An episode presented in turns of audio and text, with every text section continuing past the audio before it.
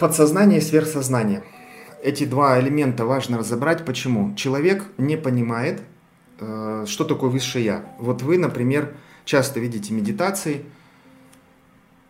Обратитесь к высшему я. Э, познайте э, там, верхние высокочастотные энергии и так далее.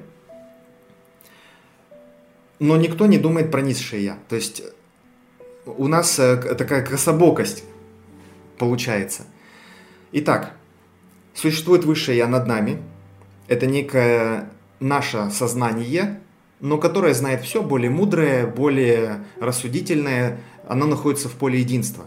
Существует наше данное как бы настоящее Я, которое хочет там кушать, ну, как бы я не хочет, тело хочет, но тело связано с этим сознанием.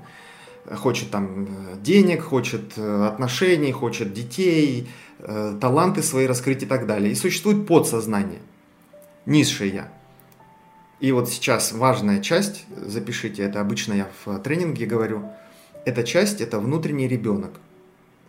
Вот мы чуть-чуть разобрали, что наши эмоциональные проблемы, драмы, беспокойства находятся во, э, вот в этом малыше, то есть когда мы были маленькие, накопили кучу вот этих болячек, болей, страданий – и, соответственно, сейчас это на нас действует.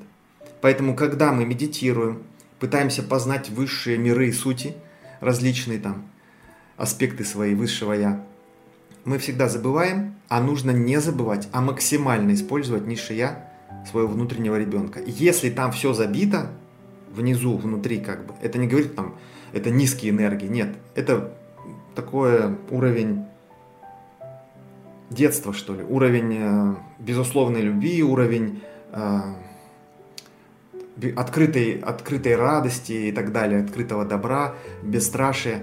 Так вот, если этого состояния мы не переживаем, не можем в медитации пережить, значит, все у нас закостенело, все заржавело, закрыто, и прежде чем идти вверх, туда вот, к высшему Я, нам нужно сначала с внутренним ребенком разобраться – и за, с, ним, с ним за ручку уже пойти туда вверх.